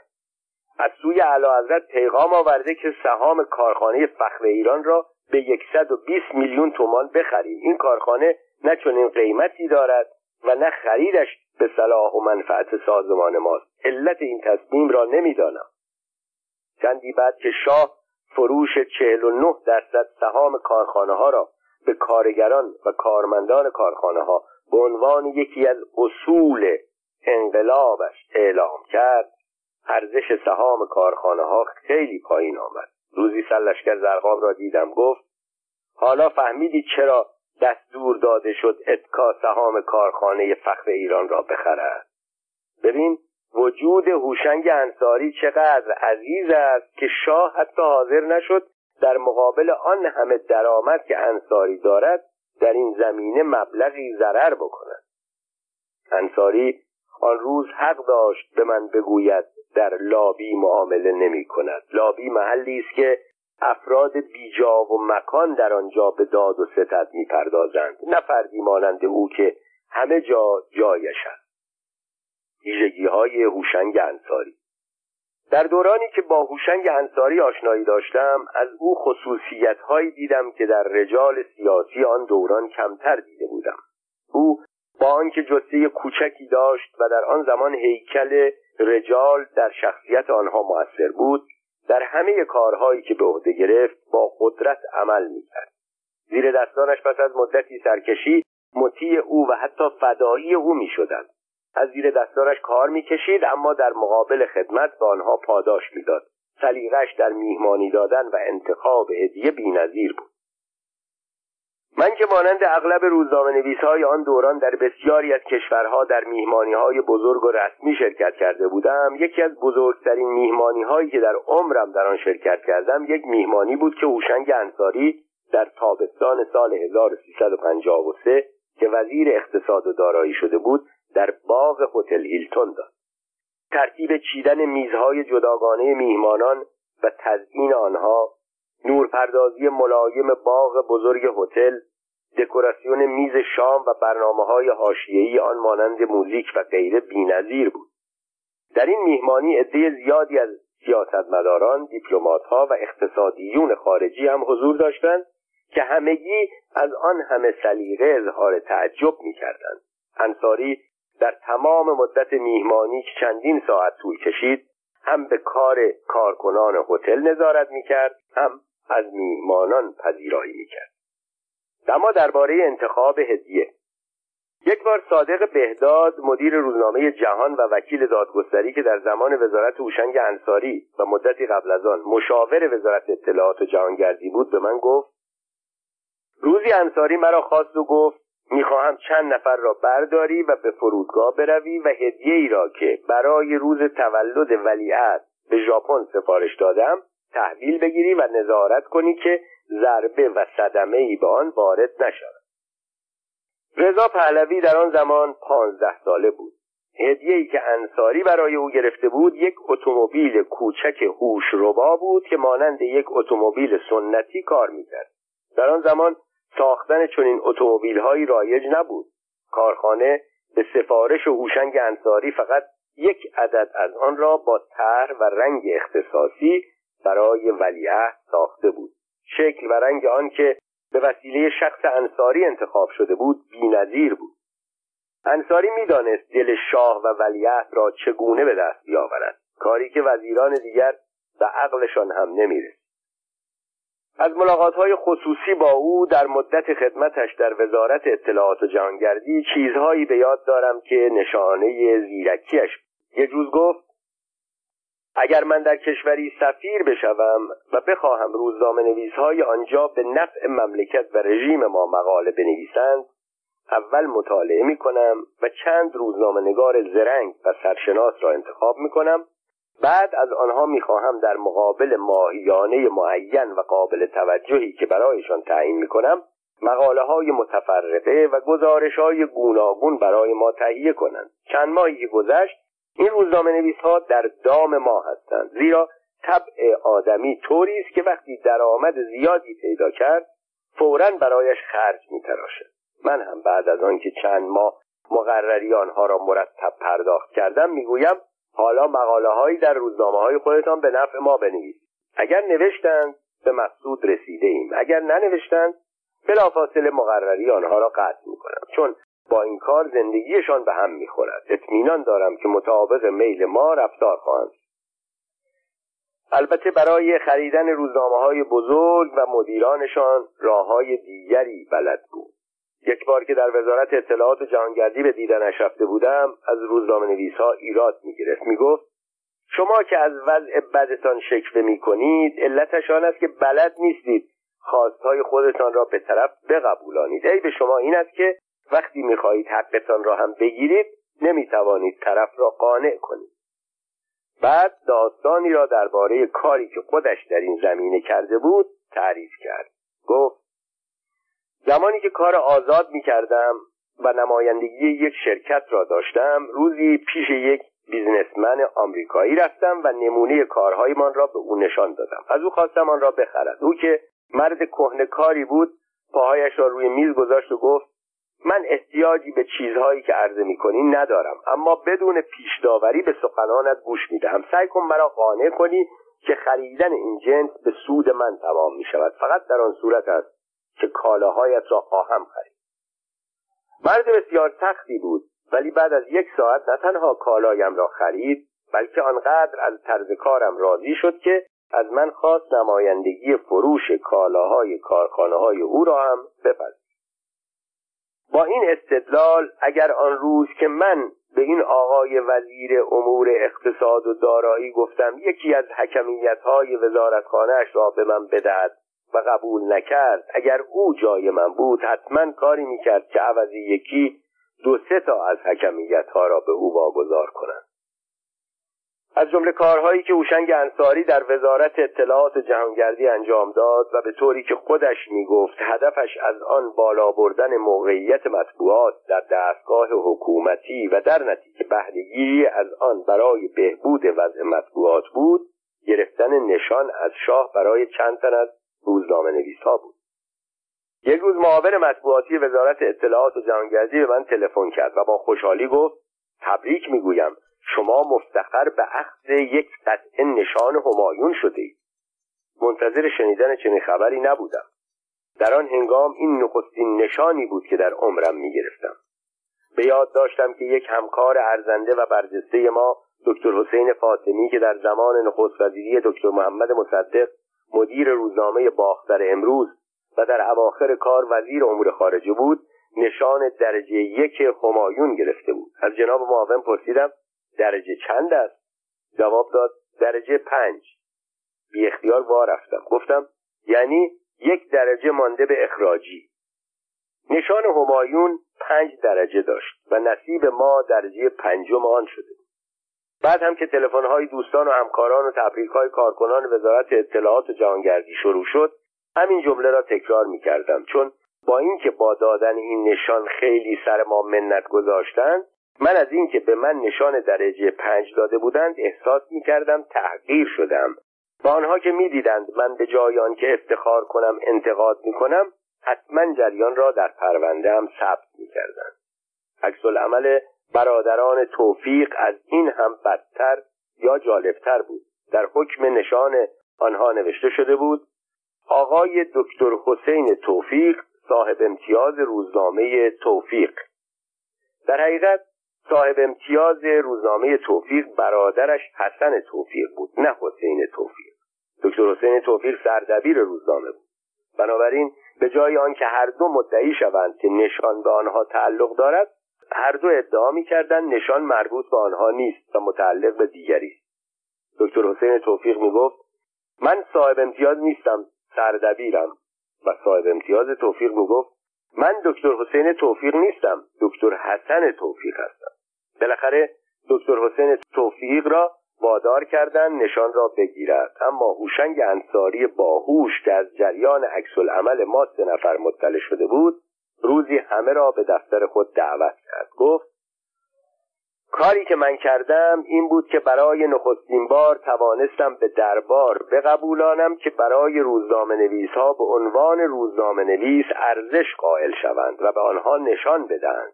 نه چنان که تا حال رست بود به عنوان شخص خودشان یا مشاغل دیگرشان مانند وکالت مجلس یا پزشکی و غیره.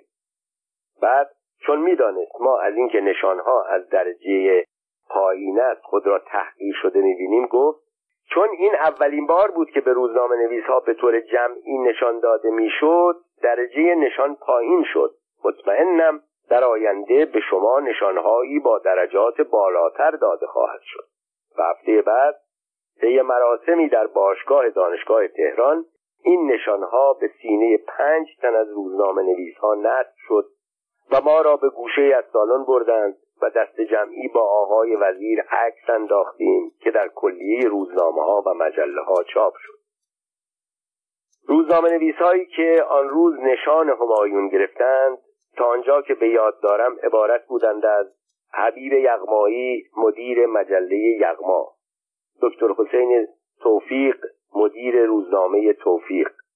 کازم مسعودی مدیر روزنامه آژنگ. و نگارنده مدیر مجله سپید و سیاه مثل آنکه عکس عمل نارضایی ما سبب شد دیگر دست جمعی و به عنوان روزنامه نگار به روزنامه نویس ها نشان داده نشود. چگونگی ترقیات سریع هوشنگ انصاری؟ وقتی ترقیات سریع هوشنگ انصاری را مرور می کنم از نمایندگی تجارتخانه های ایرانی در هند و ژاپن و از استخدام به عنوان کارمند محلی سفارت ایران در ژاپن تا بازگشت به ایران و اشتغال به چند کار متوسط و بعد سهامداری و مدیریت کارخانه فخر ایران بدون ارث بردن از پدر ثروتمند بعد معاونت وزارت اقتصاد آنگاه سفارت در آفریقای شرقی و غربی و پاکستان و سریلانکا انتخاب به وزارت اطلاعات و جهانگردی اعزام به آمریکا به عنوان سفیر و بازگشت به ایران قبل از پایان مدت خدمت برای رسیدن به مقام وزارت اقتصاد در حال توسعه و بعد تصدی وزارتخانه جدید و مهم اقتصاد و دارایی و امضای قرارداد 15 میلیارد دلاری با هنری کیسینجر وزیر خارجه آمریکا. برای ساختن 100 هزار خانه و چند نیروگاه سپس شایعه نامزدی او برای نخست وزیری و بعد انتخاب او به عنوان مدیر عامل و رئیس هیئت مدیره شرکت ملی نفت ایران بعد از درگذشت دکتر منوچهر اقبال در آذر 1156 و آمادگی این شرکت در زمان او برای انعقاد قراردادهای مهم با شرکتهای بزرگ نفتی جهان مانند اکسون به این ترتیب می‌بینیم این جوان سی و چند ساله طی مدتی کمتر از پانزده سال مدت زمانی که یک فوق لیسانس چون گفته می شود آقای انصاری فوق لیسانس بود. به طور طبیعی می تواند فقط به ریاست یک اداره متوسط در یک وزارتخانه متوسط برسد و یا خیلی ترقی کند مدیر کل شود اما هوشنگ انصاری همه این مدارج را به سرعت موشک طی کرده. و اگر رژیم ادامه پیدا می کرد نخست وزیری کاملا در دسترس او بود بدون اینکه کسی حیرت کند. و چنان که ما چند سال قبل شنیدیم او معاون وزارت اقتصاد شده خندیدیم.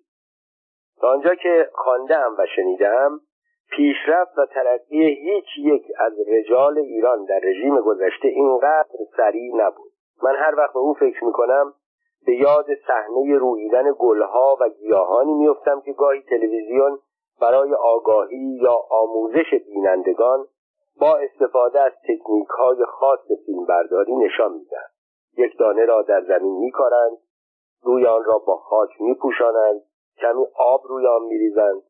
در عرض چند ثانیه ریشه هایش به زمین فرو می رود ساقش از خاک بیرون می آید رو به بالا می گذارد طی حد اکثر چند دقیقه از این ساقه شاخه هایی می روید و این شاخه ها صاحب برگ و گل می شوند فصل ها می گذرند بوته ها رشد می کنند درخت می شوند میوه می دهند کاری که در طبیعت به طور عادی در مورد یک دانه مدتی طولانی وقت می‌گیرد در فیلم طی چندین دقیقه به آخر می‌رسد. به نظر من وضع هوشنگ انصاری و پیشرفتهای او کاملا شبیه این دانه بود. تند سریع با حساب. طی سالها زندگی اجتماعی و با توجه به تجربه وضع و کار خودم و مطالعه فراز و نشیب زندگی دوستان یا نادوستان و به هر حال اطرافیان و آشنایانم به این نتیجه رسیدم که برای موفقیت در این جهان دست کم در سرزمین ما چهار عامل ضروری هوش پشتکار شانس و آمادگی برای انجام هر کاری که برای موفق شدن لازم است. با داشتن یکی یا دو تا از این عوامل شخص می‌تواند در کوتاه مدت موفق شود. شانس همیشگی نیست. پس از مدتی از شخص روی برمیگرداند هوش به تنهایی کافی نیست. ای بسا افراد باهوش که از پله اول و دوم ترقی بالا نرفتند. پشتکار هم به تنهایی نتیجه ندارد. چه کسی بیشتر و سختتر از کارگران یا معدنچیان یا معلمان یا کارمندان نوع درست کارش را می‌گویم. کار می‌کند. نتیجه میماند آنهایی که برای پیشرفت حاضر به انجام هر کاری هستند. در مورد آنها هم اگر عوامل دیگر مثلا شانس یار نباشد پس از سه چهار بار گیر میافتند و به عنوان کلاهبردار یا عناوین دیگر راهی زندان می‌شوند. بنابراین با داشتن یکی از این چهار عامل در کوتاه مدت می‌توان موفق شد. با دو سه تا از آنها هم تا مدتی می‌توان به موفقیت رسید. اما برای موفقیت دراز مدت هر چهار عامل لازم است. با توجه به آنچه درباره هوشنگ انصاری خواندهام شنیدهام و خود در مواردی شاهد بودم او هر چهار عامل ترقی را در حد کمال داشت. از نظر هوش اگر ما در طی دوران هفتاد و چند ساله حکومت مشروطه ایران چند رجل باهوش به معنای درست کلمه داشتیم هوشنگ انصاری یکی از آنها بود. می‌خواهم قدم فراتر بگذارم و بگویم اگر در این مدت در دنیا صد سیاست مدار باهوش داشتیم هوشنگ انصاری حتما جز این صد نفر بود. انصاری اگر در آمریکا متولد می‌شد و می‌خواست رئیس جمهور آمریکا شود خیلی راحت به این مقام می‌رسید. در میان رؤسای جمهور آمریکا که در دوران معاصر شناخته ایم و یا شرح زندگیشان را خوانده ایم هیچ کدام را به باهوشی هوشنگ انصاری نمی‌توان معرفی کرد.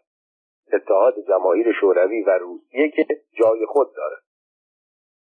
هوشنگ انصاری اگر در آمریکا می‌خواست جانشین جان دیویس راکفلر شود ثروتمندترین فرد تاریخ آمریکا در نتیجه جهان بود. دارایی او به پول امروز بین 180 تا 200 میلیارد دلار تخمین زده شده. و پانویس ادامه من موفق می‌شد. من معتقدم اگر او می‌خواست عضو مافیا شود یکی از ترین پدرخوانده ها می‌شد. در ضمن اگر علاقه پیدا می‌کرد دانش دانشمند شود می‌توانست یک انیشتن دوم بشود. البته هوشنگ انصاری در یک کشور جهان سوم به ثروت رسید و وضع کشور ما را نمی‌توان با آمریکا مقایسه کرد. در ضمن او هنوز به پایان کار خدمتیش نرسیده بود. سنش هم در مقابل راکفلر 98 ساله کمتر از پنجاه بود. با این همه با توجه به ادعاهایی که به حد اشباع رسیده توانست دارای حسابهای بانکی میلیاردی دارای جزیره و هواپیمای شخصی مشاورانی مانند دکتر هنری کیسینجر وزیر امور خارجه پیشین آمریکا و همچنین صاحب سهام در شرکت‌های معتبر شود و در اروپا و آمریکای لاتین به کار خانهسازی و کشاورزی بپردازد. بنا شنیده ها از افراد متعدد و نیمه موسط رقم کوچک خرجی که در سالهای اخیر کرد پرداخت ده میلیون دلار به قولی چهارده میلیون دلار و روایت سی و چهار میلیون دلار و طبق یک شایعه چهل میلیون دلار برای جدا شدن از همسر دوم خود خانم میم ا بود. همسر اول انصاری یک خانم ژاپنی بود که با صلح و صفا از او جدا شد. او اکنون با سومین همسر ایرانیش خانم شین نون زندگی راحتی را در آمریکا میگذراند روزهای آخر اقامت انصاری در ایران. وقتی اوشنگ انصاری بعد از درگذشت دکتر منوچهر اقبال به عنوان مدیر عامل و رئیس هیئت مدیره شرکت نفت انتخاب شد همه پیش بینی می‌کردند او که در جوش دادن معاملات بزرگ استاد است قراردادهای مهمی با شرکتهای نفتی بزرگ جهان منعقد خواهد اما اولین ابتکار او در مورد بستن قرارداد با شرکت معظم نفتی اکسون با وجود خوشبینی همه جانبه کاران با شکست روبرو شد. انقلاب تازه شده شده بود و خارجیان اعتمادی به ثبات وضع ایران نداشتند. این را در آغاز فقط عده کمی می‌دانستند ولی هوشنگ انصاری یکی از آن تعداد معدود انصاری در اوایل سال 1357 در خانه شخصی مجللی در حسارک شمیران زندگی می‌کرد. خانه بزرگ او پر بود از فرشهای بینظیر تابلوهای عصر اثر نقاشان نامی جهان گرانترین و نادرترین عتیقه های ایرانی و خارجی. اما در آن روزها کسانی که به دیدن هوشنگ انصاری می‌رفتند از او میشنیدند گاهی سینهاش تیر می‌کشد. زمانی دست راست او درد می‌گیرد و بعد از مدتی دست چپش به درد میآید. آنها تعجب می‌کردند. هر بار که به دیدن او می‌روند به موازات زیاد شدن دردها و شدید شدن تیر کشیدنها تعدادی از عتیقهای گرانبها و فرشهای بینظیر خانه کم می شود به طوری که در آبان 1357 که به هوشنگ انصاری مأموریت داده شد برای امضای قرارداد نفتی به پاریس برود همانجا بستری شد و با وجود تأکید شدید شاه که برای استراحت به ایران بیاید در اینجا همه وسایل معالجه و استراحت او آماده می شود او برای ادامه معالجه به آمریکا رفت. چون روز 26 دی ماه 1357 خود شاه هم ایران را ترک کرد دیگر کسی نبود به او برای بازگشت به ایران اصرار کند. وقتی در 22 بهمن 1357 انقلاب به پیروزی رسید هوشنگ انصاری به طور کلی مقیم آمریکا شد. نتیجه ای از یک زندگی نامه اکنون که این سطور را می نویسم هیچ بغض و حسادتی نسبت به انصاری ندارم. حتی با آنکه آن روزها که در وزارت اقتصاد و دارایی به دیدن او رفتم می توانست با لابی مورد توجهش یا دست کم همان آگهی های پیشنهادی من به کارم سر و سامان بدهد و نداد ناراحت نیستم. از این کم انایتی ها در زندگی زیاد دیدم عادت دارم. اما در مورد کار هوشنگ انصاری برای وطن خودم تأسف می‌خورم. افسوس و هزار افسوس در کشوری که دست کم در طول تاریخ معاصرمان افراد باهوش با فکر و با در تمام زمینه ها داشتیم و داریم. جراحانمان از برجسته ترین جراحان عالم هستند. مهندسان ما از بهترین مهندسان عالم هستند. استادانمان در بزرگترین دانشگاه های عالم تدریس می کنند اقتصاددانها و سیاستمدارانی مانند اوشنگ انصاری داشتیم. چرا نمی بایست در سیاست در صنعت در اقتصاد یا در فرهنگ یا در پروژه های علمی به حد ژاپن یا دست کم کره جنوبی و تایوان برسیم؟ چرا رجال سیاسی ما مانند سیاستمداران هندی به زندگی ساده و بدون تجمل نمی ساختند و همه هوش و توان خود را صرف خدمت به مردم و پیشرفت مملکت نمی کردند و به خاطر سهم کمی برای خود از سهم بزرگ کشور نمی گذشتند و یا چرا وضعی به وجود آوردیم که نوابق علمی و فرهنگی ما به جای آنکه به هموطنانشان خدمت کنند در خدمت دیگران هستند. البته آنها هر جا باشند هموطن و هم نوع ما هستند. به بشریت خدمت می کنند اما خیش داریم و بیگانه. شاید من راست می‌گویم. شاید هم انصاری درست میاندیشد که اگر روزی این نوشته را بخواند بگوید مرد حسابی چرا حرف ناحسابی می‌زنی؟ اگر جزین کرده بودم که کردم اکنون یا در خارج از کشور راننده تاکسی بودم یا به سرنوشت هویدا و دکتر خلعتبری دچار می شدم یا دست کم مانند تو و هزارها مثل تو پس از سی چهل سال تجربه در کارهای اجتماعی فرهنگی ناچار می شدم به کارهای غیر از تخصص خود مشغول شوم یا در خیابانهای تهران مسافر کشی کنم. همین را برای من آرزو می کردی یا حسرت زندگانی راحت مرا می خوری